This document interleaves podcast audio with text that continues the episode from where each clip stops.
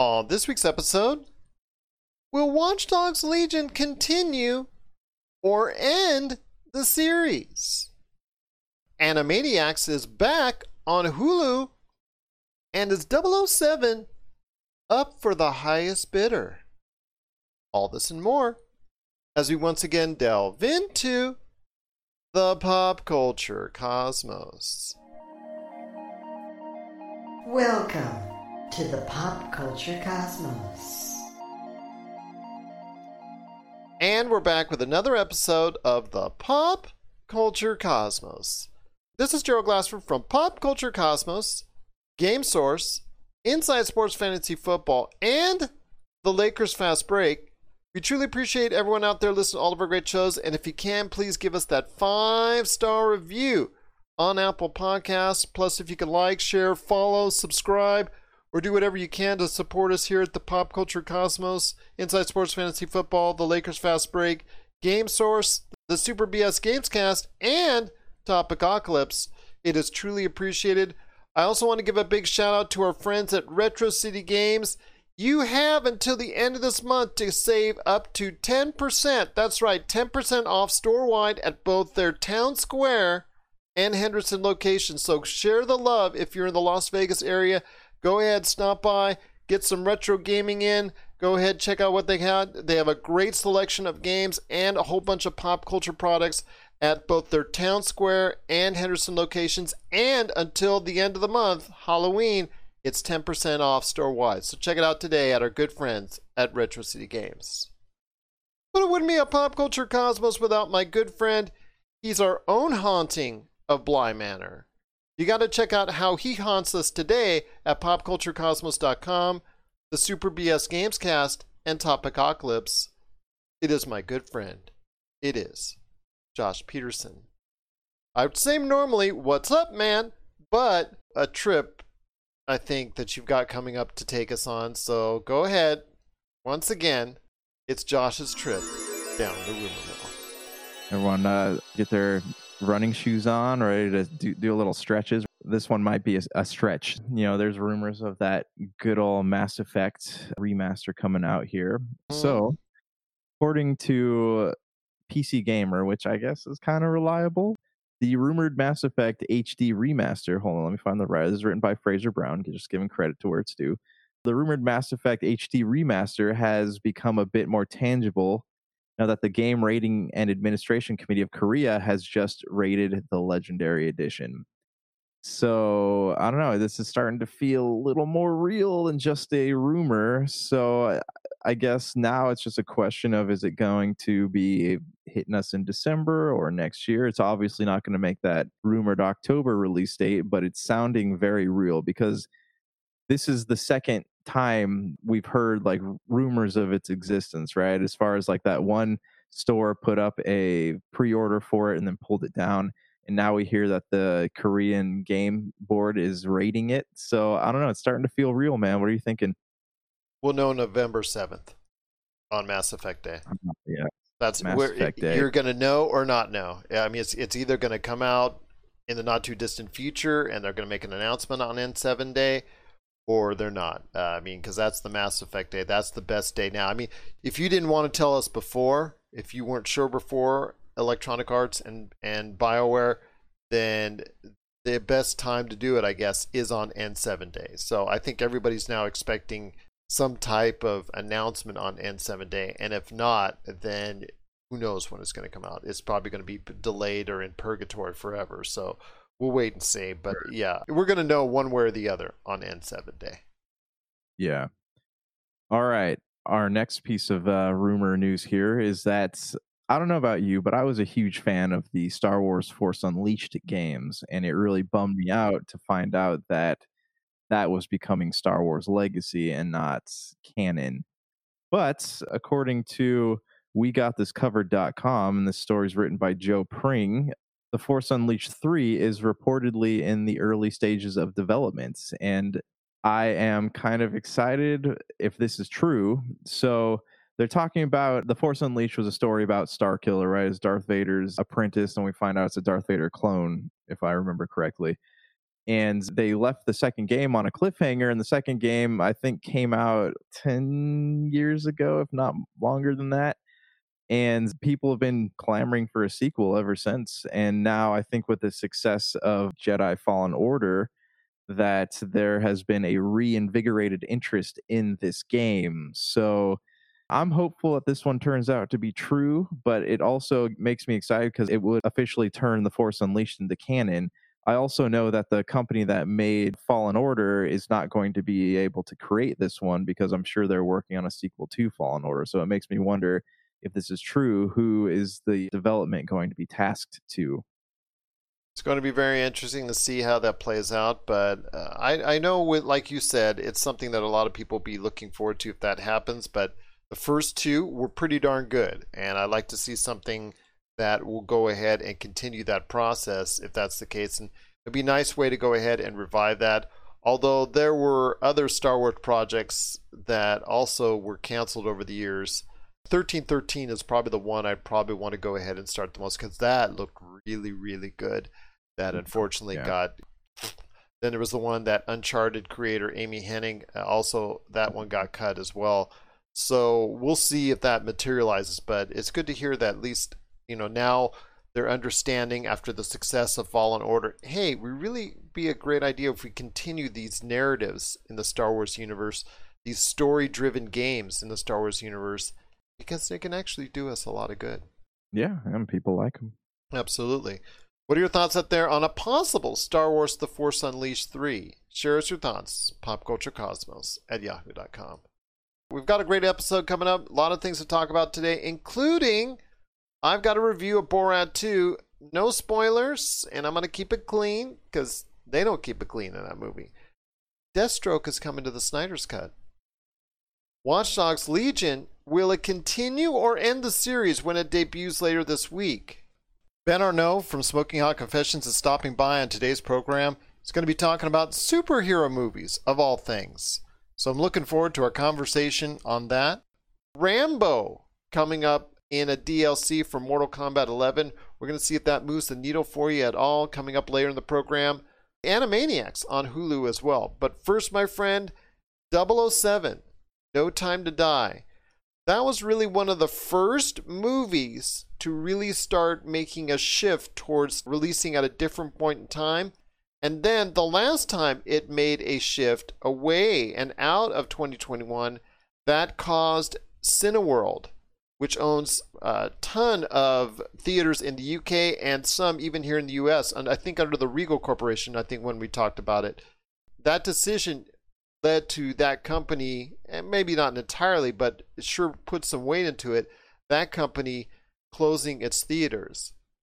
Well, there's been even more talk because there's a story that came out on Variety.com that said that MGM, the parent company of the 007 series, was actually shopping around No Time to Die to streaming formats, looking for a $600 million payday for No Time to Die to debut right on streaming outlets. They pitched it to, I'm assuming, Disney. They pitched it to um, Netflix, of course, Apple Plus, the whole nine yards. Anybody who might be interested in forking over $600 million. So I ask you this, my friend. This was something that it doesn't look like uh, anybody bid on it, but it just tells you what possibly could be the going rate for let's say Sony or any other studio that has maybe an IP that they really want to go ahead and put out a movie right away and they just are going to go ahead and bypass the theaters entirely. Is this just might actually change the landscape going forward on how we go ahead and have films come to market? Yeah, I wonder if it's a flat rate of 600 million or if there's some kind of like, you know, percentages involved in there of like every stream or click or whatever happens after that because that feels very low especially for you know film franchise that I'm sure averages probably I'm I'm assuming seven or eight hundred million per. Because they've only had uh, one Skyfall that did a billion. The one after it, that one did around seven eight hundred million, I think. Yeah, exactly. So that's what I'm I'm wondering if there's some kind of like percentages that goes per every click after the 600 million. Honestly, like I'm a big proponent of releasing things on streaming you know, we talked about Tenet, right? How Tenet was this movie supposed to be viewed in theaters and it ended up not doing so well. So I think that th- that's a good example. And so we're looking at this. You know, again, I don't think that life will be normal. You know, come 2021, I think we're going to be seeing the effects of COVID until I would say late 2021 at the earliest. So we might get to a point where they have to put it out on some kind of streaming service or else people are going to lose interest in it or just let it go out again just to save the movie theaters. So it's I don't know. But I think that releasing it on a streaming service is a great idea. I don't see Disney picking something like that up, but I most definitely see it on a platform like HBO it? Max. It could be on Peacock. Yeah, well, I was thinking Apple Plus or um, Netflix. I could see it. I could see it on Amazon Prime, even. You know, I could see it being big there because they've just purchased Coming to America and a Michael B. Jordan film as well that they just picked up that they paid for from Paramount. So these studios are starting to just say, you know what? If we're not sure about this property or not sure about this film, we're just going to go ahead and sell it off to the highest bidder.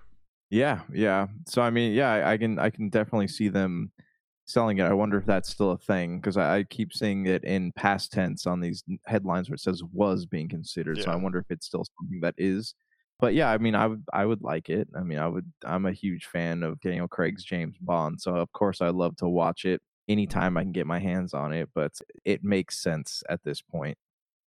Daniel Craig's James Bond at first didn't click with me, but really over the years he's he's grown to be one of the best James Bonds ever. I'm in agreement with you there. Now I'm intrigued to see his character going forward, and this supposedly will be his last appearance in the series, whether or not he gets killed off or, or whatever. I think that it's going to be something that I would love to see as well because I've seen all the other James Bond's movies, so I need to continue the process. And to see it straight to streaming would be great because I'm not going out in the theaters. I, if I was close to watching Tenet in the theaters, but I just outweighed the risks, the benefits, the risks, the benefits, and right now it's still for me not a great thing to go out to the theaters. So if anything would be great to go to to a streaming right now, that Black Widow and uh, maybe Wonder Woman going to HBO Max, Black Widow going to Disney Plus and like you said, James Bond going somewhere as far as the streaming market is concerned would be a great way to go ahead and spice up the home viewing right now. Yeah, I agree. And I wonder if, you know, other companies have done this before and they would ju- they're just like at the point where they're saying, "No, this is not coming on streaming service." But I wonder if they considered it and they just didn't get the price tag that they were after.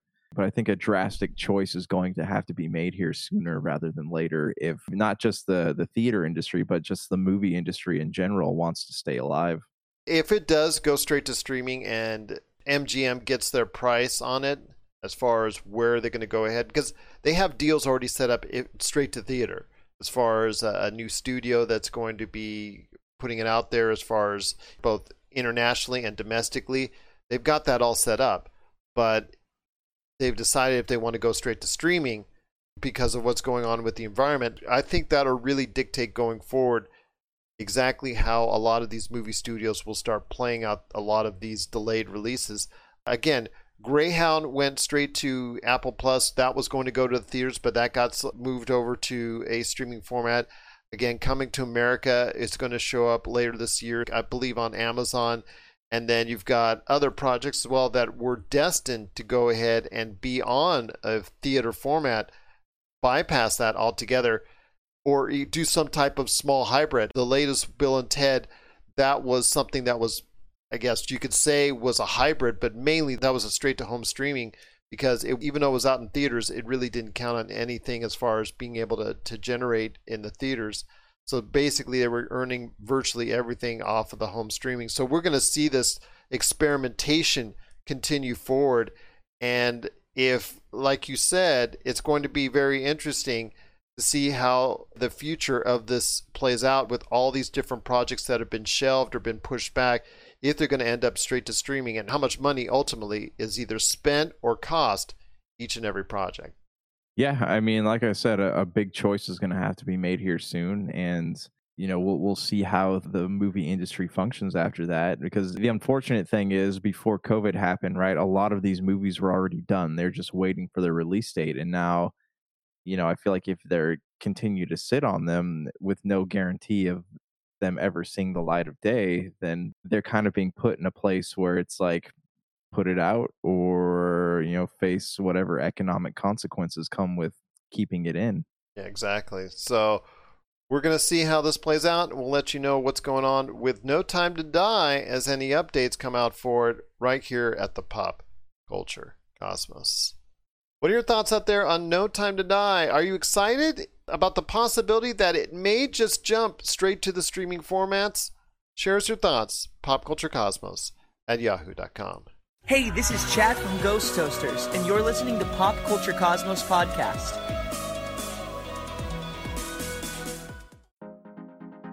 For the latest news and information, analysis and opinions on the Los Angeles Lakers and the NBA, check out the Lakers Fast Break podcast today on wherever you get your podcasts.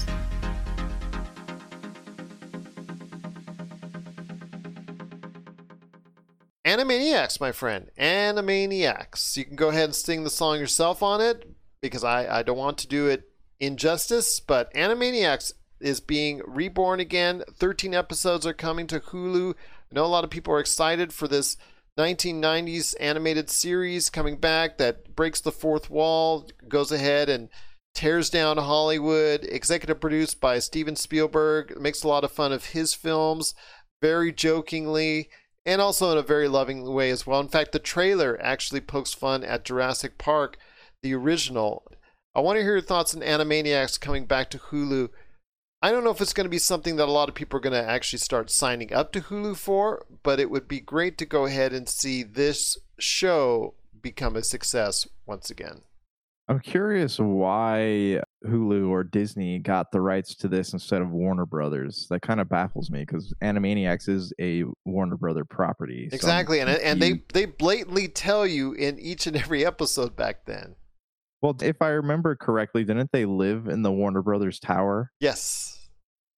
Okay, yeah, just And they were all over the man? studio, and Warner Brothers was all over the place. Yeah.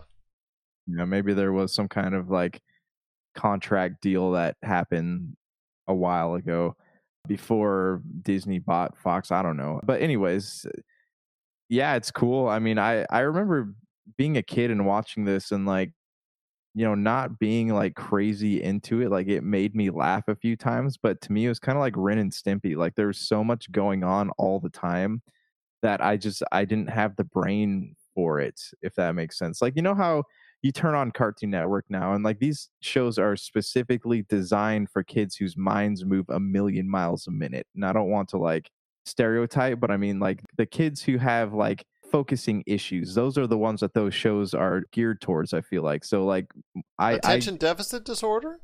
I mean I I guess in a way there's just there's too much for like my mind to grasp onto all at once. But I know there are people who really liked it, and they were always like the high energy kids that I grew up with. So So you're saying because Um, I love Ren and Stimpy, I've got attention deficit disorder? I don't know, man. You ever get tested? No, I'm just kidding. Here's my thought. Okay. So this morning, you know, I watched Power Rangers with my girls, you know, and I remember I sat there thinking on the couch and I was like, you know what?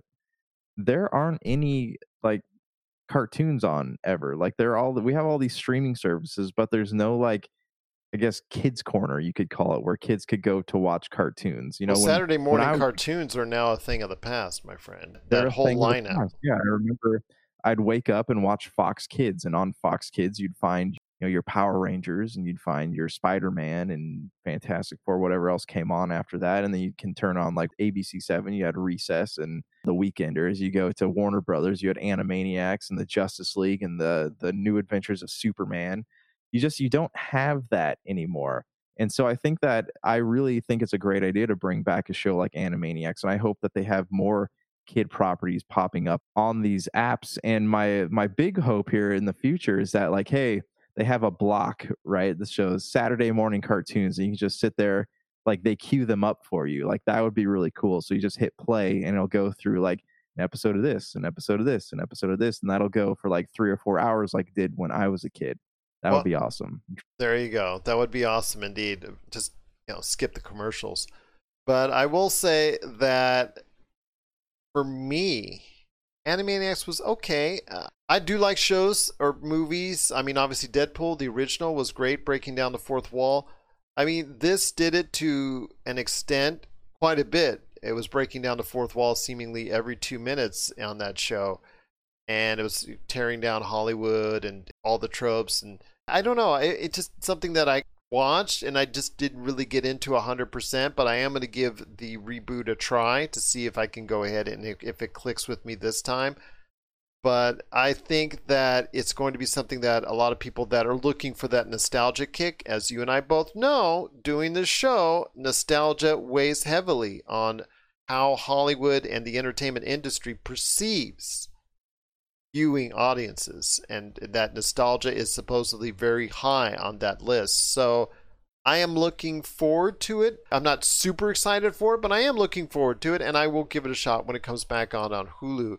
So I'm, I'm interested to see how it is. I think it's coming out later this year, if I'm not mistaken. So I want to see where that lies. But last question on this I mean, it is Steven Spielberg executive producing it. So he obviously is going to be the brunt, as he was in the original series, of much of the jokes headed towards his way. What does that say when you go ahead and executive produce a show that basically is a roast of you for an entire series?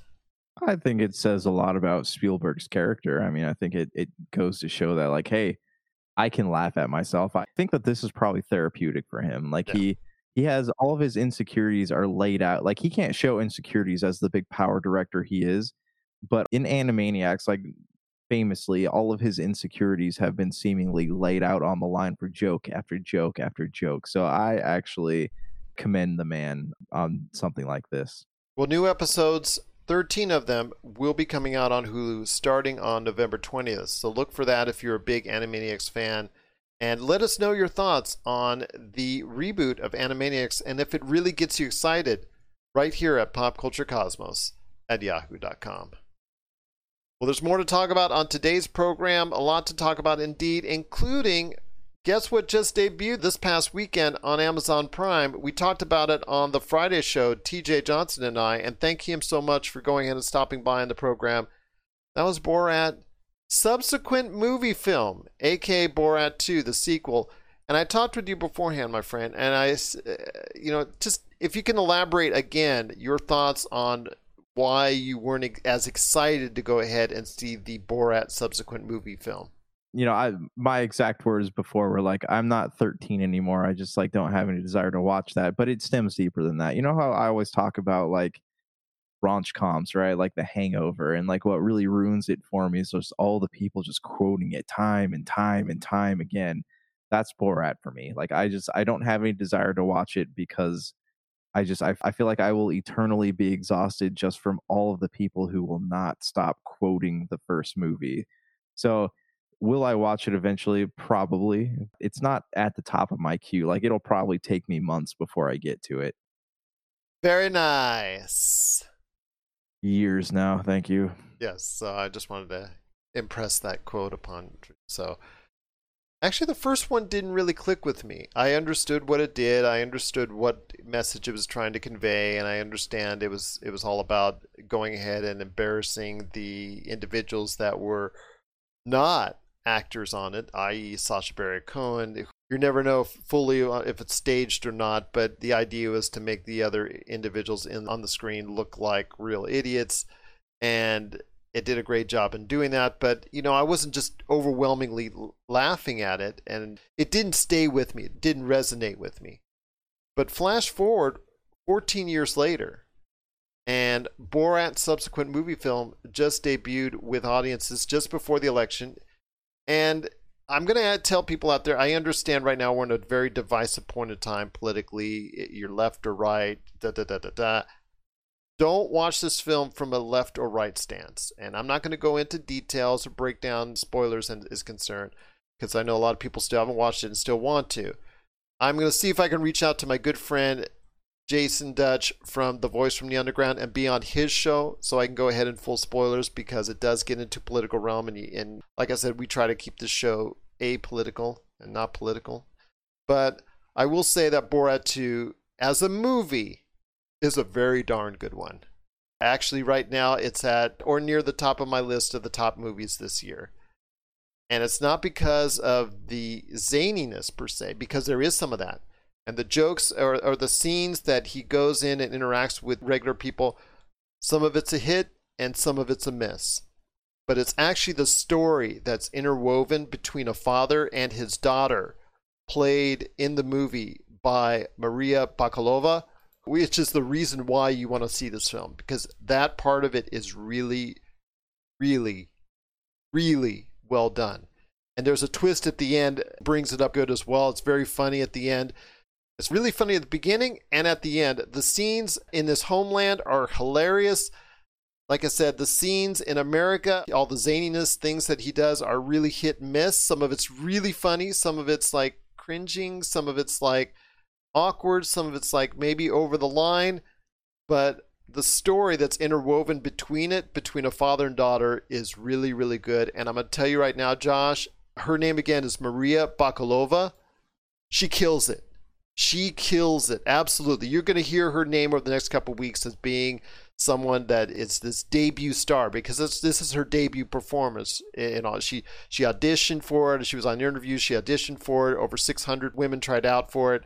She's 24 years old but she plays a 15 year old daughter which is part of the gag in the film and I'm telling you right now, she matches step for step with Sacha Baron Cohen in the film. And Sacha Baron Cohen is Borat. He does a good job. It's what you expect out of Borat. But I'm going to tell you right now, Josh, Maria Bakalova is the reason why you want to see this film.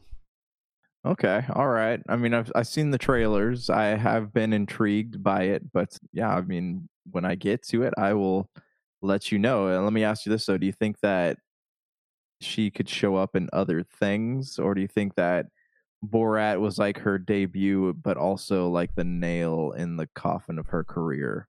Well, uh, like Sacha Baron Cohen, how he does such a great job of diving into characters and he becomes like a chameleon because he has so many different types of roles that he can play from Ali G to Talladega Nights and leading up to the trial of Chicago 7 he has so many different facets of his game and he can blend in so many characters. That's why he's such a great actor, first and foremost, and also a very good comedian as well. I don't know how well she would do as far as a dramatic sense. I'm, I'm assuming in the years following we're going to find out, but from this sense, she totally dove into the character and she did an outstanding job. You're going to see her in more work going forward. This will not be the one and done for her because she did such an outstanding job.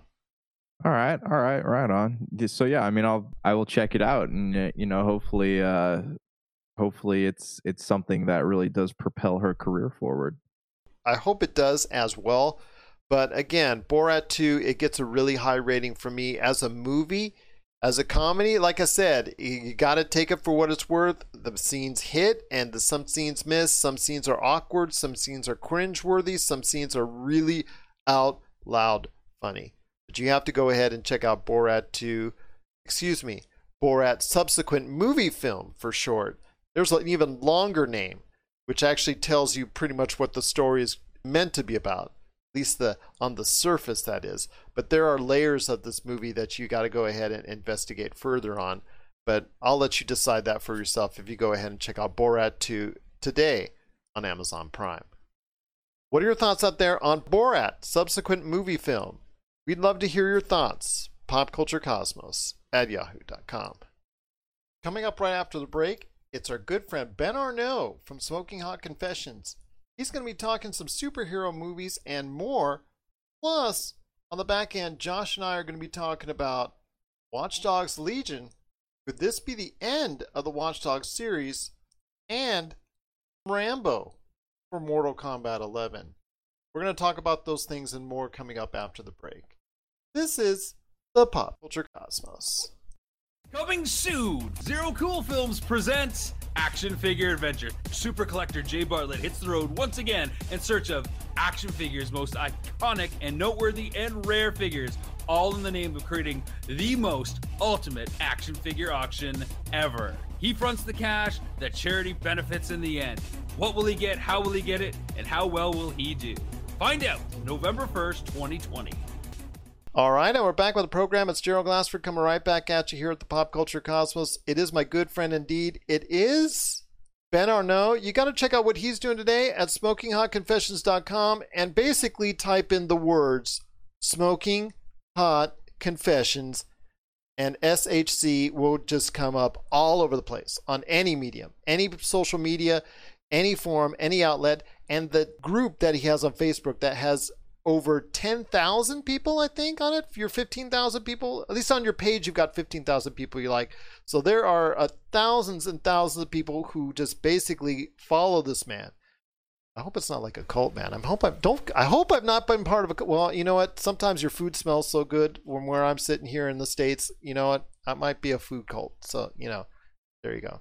I'm still working on my tax-free status, so it's not a cult yet. Okay, okay. Well, you know, it does drive me towards Costco, towards the meat section every time I do. But he is a good man indeed. You got to check out what he's doing today at Smoking Hot Confessions. Everywhere you go, it is Ben Arnault. It's always great to talk to you, my friend.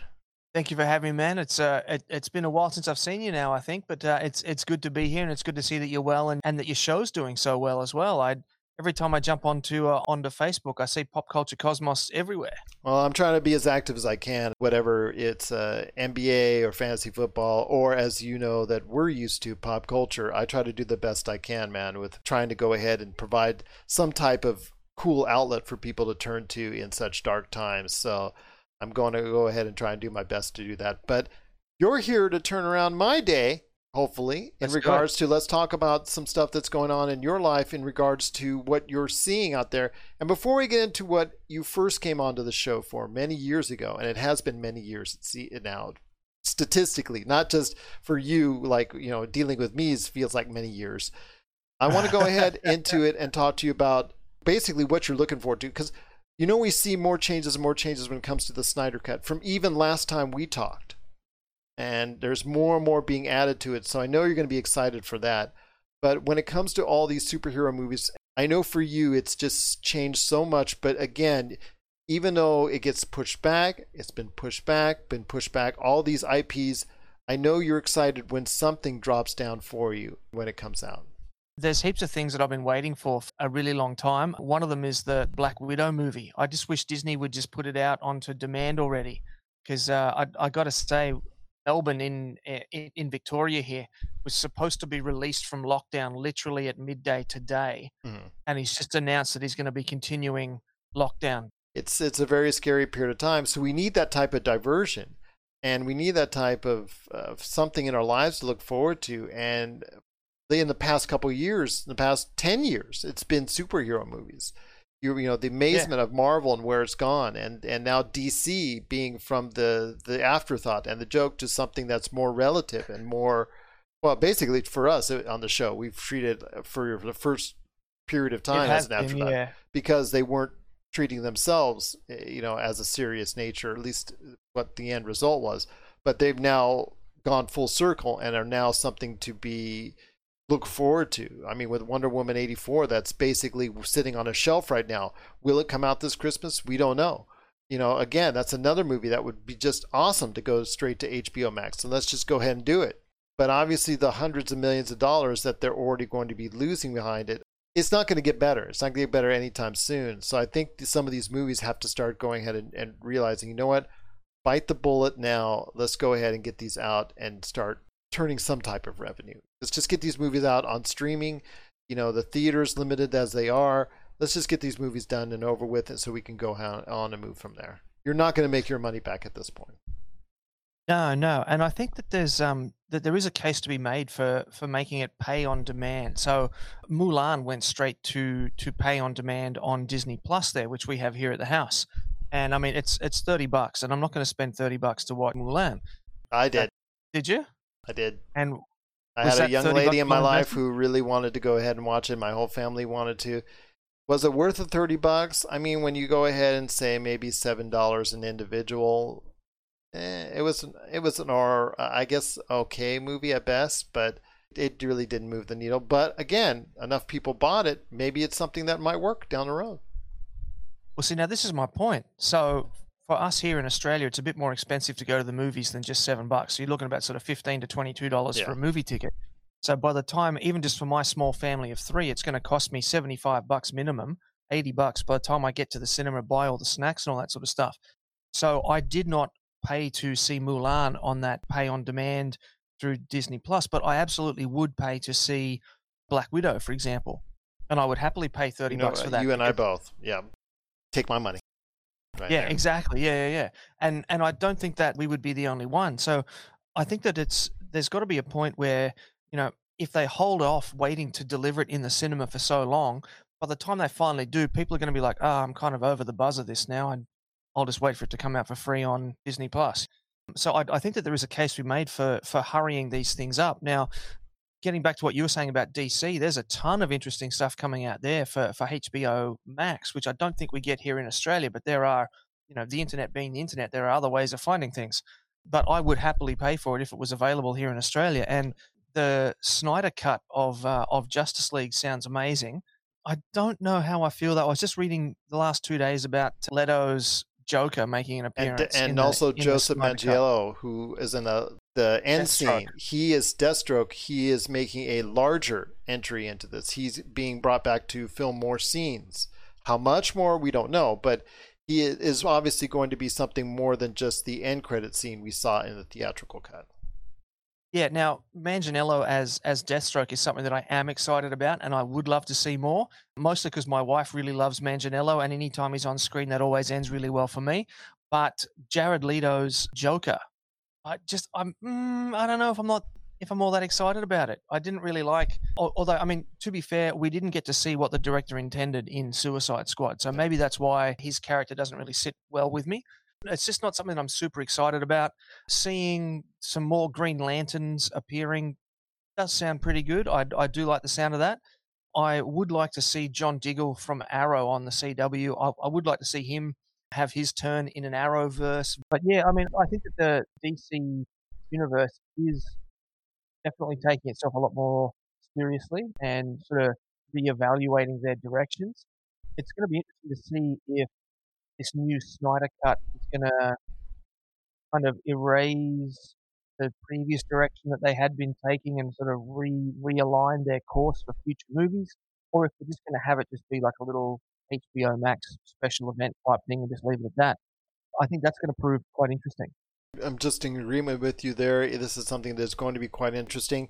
At the time we had last spoke, it seemed like the rumors were going to be where they're only going to put 25 to 40 million dollars into it.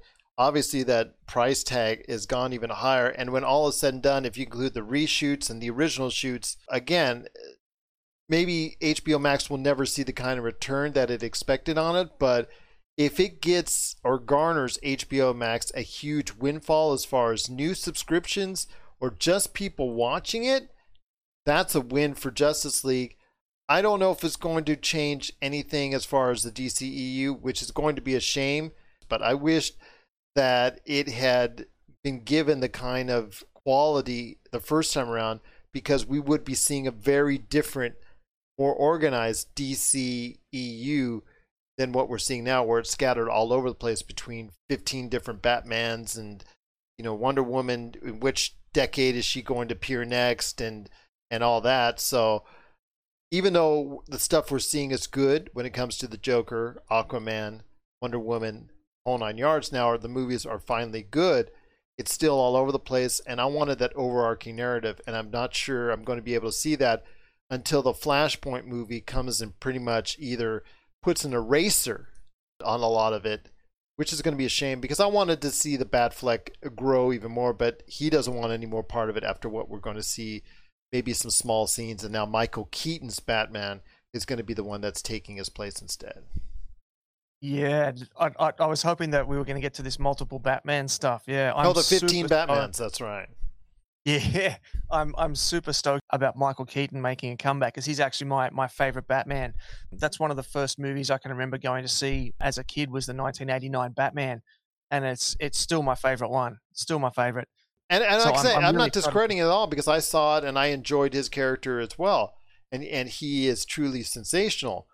But there were things that were set up in the Justice League with Batfleck, which I would have liked to have seen materialize that we never will, like a relationship with Wonder Woman and just the way he developed. Will he? He never really got his own movie, his own standalone didn't. movie, which He should have been allowed to, to given his own standalone movie before we say Batfleck was a failure. But we'll never know because he was never given the opportunity. Yeah, that's true. That's true. Yeah, yeah. Although, I mean, you know, if if this HBO Max does prove to be a huge success and the check's big enough, you know, we may see Ben Affleck come back again. Still on the Batman thing, I've been watching all these little bits of clips and things from the Batman. What are we up to now? 2021 or 2022 or they It- keep changing the I number think it's on it. 2022. I think that's the latest one. now. Yeah. Although Yeah. it's subject to change without notice. Mm. And it's almost like they're trying to turn Batman into like an emo punk. Yeah. And I just don't know how I sit with that. I mean, watching the footage of Edward Cullen there with his, you know, he's he's got his dark eye makeup almost like the crow, and he's he's got that kind of that floppy, soft, almost long black hair, and it's like ah, I just don't know if if emo punk is going to be the thing. But then I was reading something really interesting that was saying that Flashpoint is going to say that Edward Cullen, and I know that I'm using his Twilight name now. I can't remember the actor's name. It's I'm mental blanking. He is not going to be technically replacing the Batfleck. He's just going to be an alternate reality Batman Yeah. that's just going to be introduced through Flashpoint. Robert Pattinson, as far as Robert. Pattinson, yes. So yes, yes, yes. with Robert Pattinson, yeah, like you said, it's going to be something altogether different.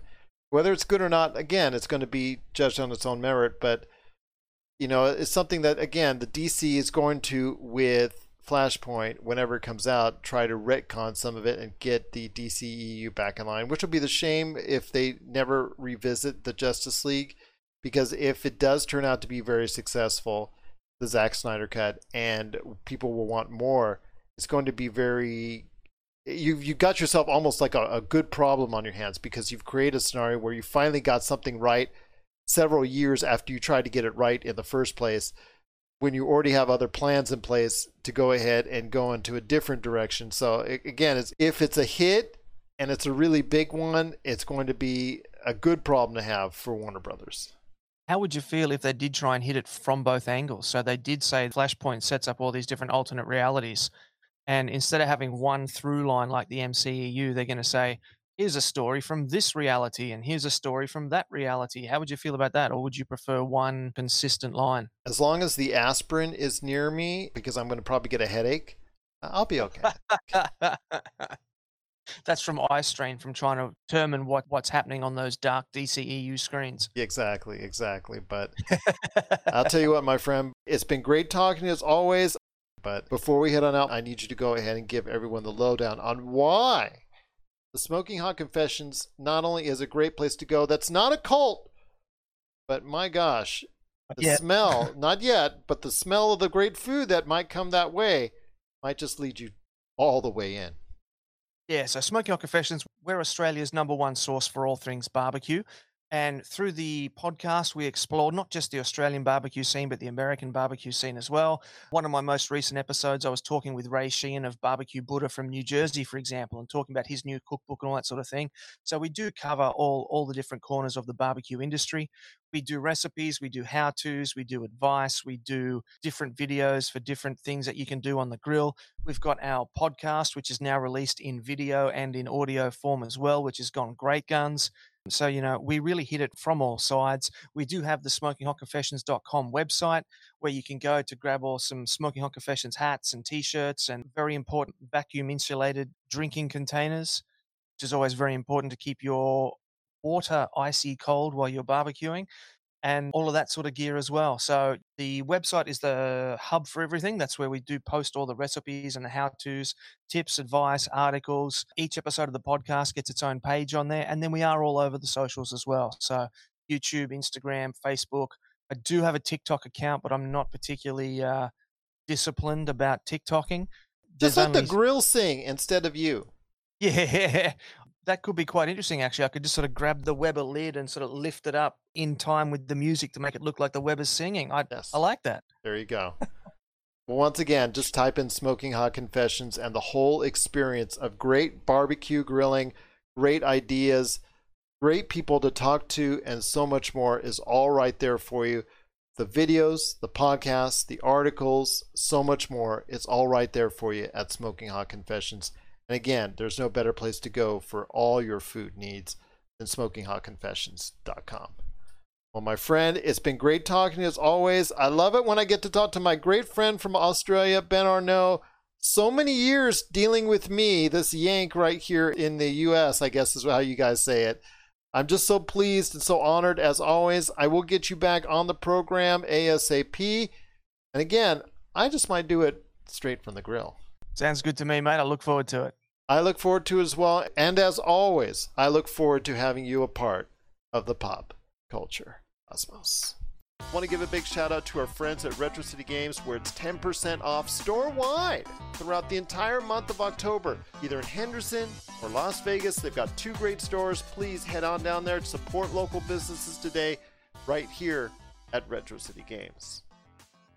Want to thank so much Ben Arnault for stopping by on this week's Pop Culture Cosmos. Cannot thank him enough for doing so, and I'm looking forward to extending our conversation on next week's program. Well, my friend, before we head on out, three last things, my friend, to talk about. Deathstroke coming to the Snyder's Cut. We talked about it last week with TJ Johnson as far as the Joker, Jared Leto's Joker, heading to the Snyder's Cut to film some scenes. Now we hear Joe Manganiello, who did Deathstroke in the original Justice League. That cut, you saw him at the in the after credit scene playing Deathstroke he's coming back to film more stuff. So I want to hear your thoughts on Deathstroke and maybe even the Joker as well. I didn't get a chance to talk to you about it. All this emphasis being put on Zack Snyder's cut of the Justice League. You know, I keep seeing all these things. Joker's coming back. Um, Deathstroke. Deathstroke's coming back. Ben Affleck's coming back. Ben Affleck's. We haven't seen anything yet about Jesse Eisenberg. I know he has always said that he has is not interested in coming back, but it's making it feel like they're taking the the movie that was Justice League and kind of turning it into a streaming series. Because I was wondering how they're going to get enough footage. You know, there there couldn't have been eight hours worth of footage for Justice League. So I'm curious, like how it's all going to work out, and it it makes sense. But I also think that it's a big opportunity for them. They can take characters that people aren't really into and they could make them interesting again. Like this is a, their opportunity. I think that Zack Snyder is good at doing stuff like this, taking characters like eh, The Watchmen, for example, and making them interesting on the big screens. I feel good about this. What are your thoughts out there on Joe Manganiello putting on the suit for Deathstroke once again and heading over to the Snyder Cut? Do you feel about the same way as the Joker? Is there something different there? Is it something you're excited about? I know there was a lot of talk about Joseph Manganiello's character as Deathstroke being the central point as far as the Batman movie with Ben Affleck that was supposed to have been in production about him being the central villain of that and that unfortunately going awry. So, where do you think this goes from here as far as Deathstroke's character within the realm of the Snyder Cut for the Justice League? Share us your thoughts. PopCultureCosmos at yahoo.com. Well, before we head on out, my friend, two last things. Watch Dogs Legion, which we already did a major preview for on the Pop Culture Cosmos channel, wherever you get your podcasts. Check that out because I had two great interviews with TJ Johnson and Hugh Van Lee on that show. It is a really nice deep dive into their love, their background with Watch Dogs, and what their expectations are for the game coming up. But Josh, it is coming out on the back end of the week. That is Watch Dogs Legion. But I want to hear your thoughts, my friend.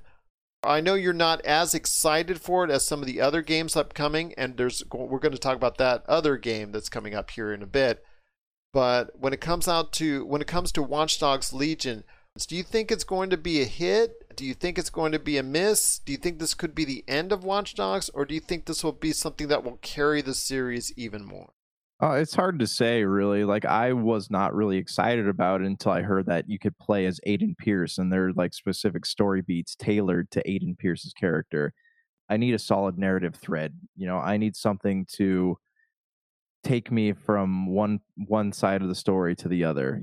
It's hard for me the idea of playing as all these different characters because it's just it becomes confusing. But I know a lot of people are excited about that, the ability to like play as different characters, try out different abilities hit different story beats like yeah and i can see where that'd be exciting.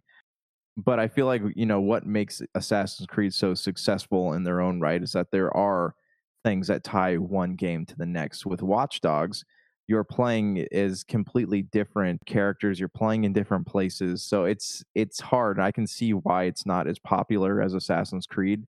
So i think in order to make that happen they need something that really ties ties them all together and i feel like they have yet to find that element you know as for whether or not this is going to end the series i, I don't think so uh, i'm i do want to see how the reviews pan out but you know I, I think there's still enough narrative to to go there. From what I understand, Watch Dogs 2 is actually pretty good. So I think there's probably still enough like creativity in that IP that we could probably see a couple more games. But what are your thoughts?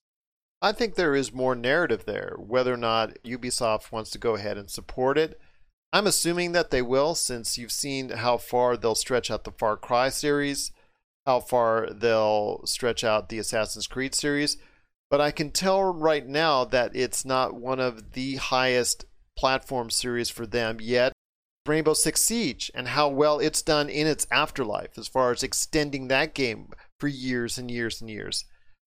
I'm assuming that Watch Dogs will go ahead and continue in some form or fashion, but to you know, I know the hype came out back in E3 2012 with that famous video that they showed off that they were thinking at that point in time that that would be their own GTA that that would be their own major IP for them going forward, along with their others. It hasn't quite turned out that way. It's been like not at the top tier, but right below it as a second tier, maybe a, a 1A type deal for them. Whether or not it's going to become a level one is, I think, up to Watch Dogs Legion how well it sells this time around. Yeah, I mean, exactly. So notice how, like, there's been two, three, four year gaps in between these games. You know, so I and the fact it, that Assassin's Creed comes out two weeks later, why would you go yeah. ahead and do that if it was one of your top top uh, well, games? Watch Dogs got, but you got to remember too. Watch Dogs got pushed back several times. I think it was come, supposed to originally come out last February. So I don't, you know, I think they just had a game that needed to get to market. The release dates were kind of left them without a choice. But Watch Dogs definitely seems like a risky property for Ubisoft, and it's gotten mixed acclaim from different sources. So the fate of the franchise could very well rely on how well this game does, and we'll all be watching. We will all be watching indeed. But we want to hear your thoughts on Watch Dogs Legion. Do you think it's going to be a big success? Are you excited for it?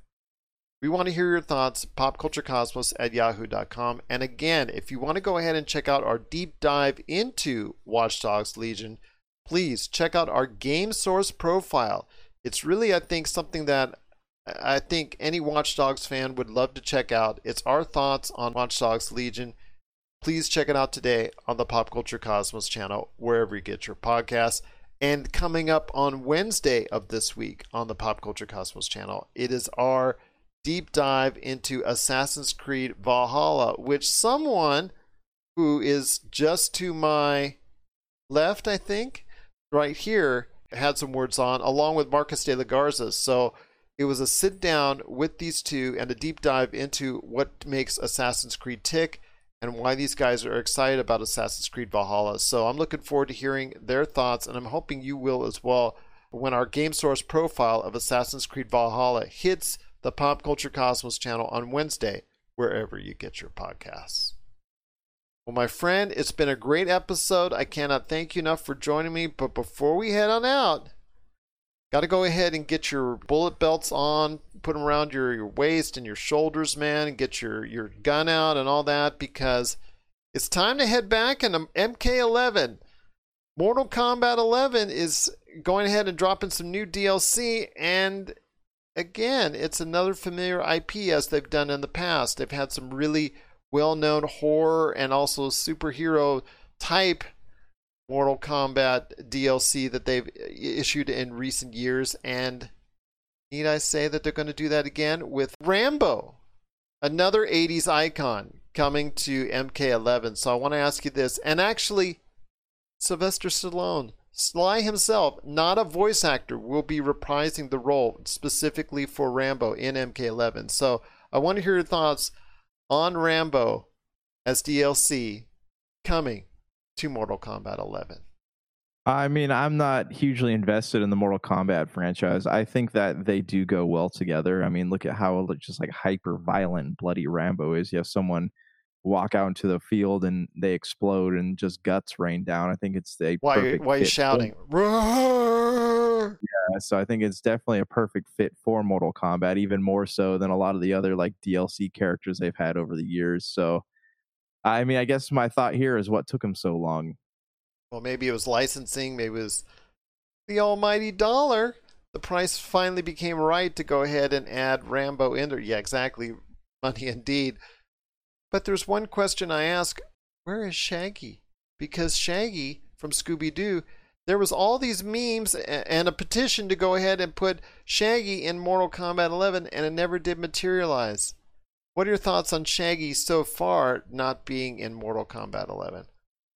Uh, yeah, it's a bummer. I honestly don't think that Hanna Barbera or whoever owns the rights of Scooby Doo would be okay with having Shaggy in. His Mortal eyeballs Kombat. ripped out or something. Yeah, because that could be like devastating to them as a kids show. So I don't think that that would be smart for them. No, it wouldn't be smart at all. No.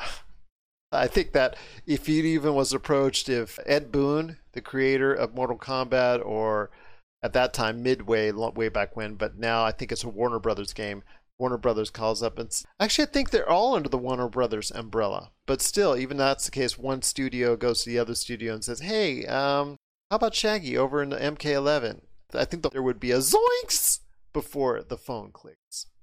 Yeah, yeah. I mean, I just I don't see that happening, and it would be funny. I mean, it, it was one of like the biggest memes of what 2018 or 19. So Yeah. it would be funny, and I'm sure people would love to play Shaggy. But like, how long until there's just a bunch of videos all over YouTube of the different like finishing moves done on Shaggy? Like that could completely ruin that character, which is is such a big staple for that company. I bet you someone's trying to code in a hack for it if they've got it on PC. If, I'm assuming that at some point in time we may see whether Warner Brothers wants it or not, Shaggy going ahead and becoming a part of MK11. But Rambo is officially part of MK11. So I want to ask you this before we head on out.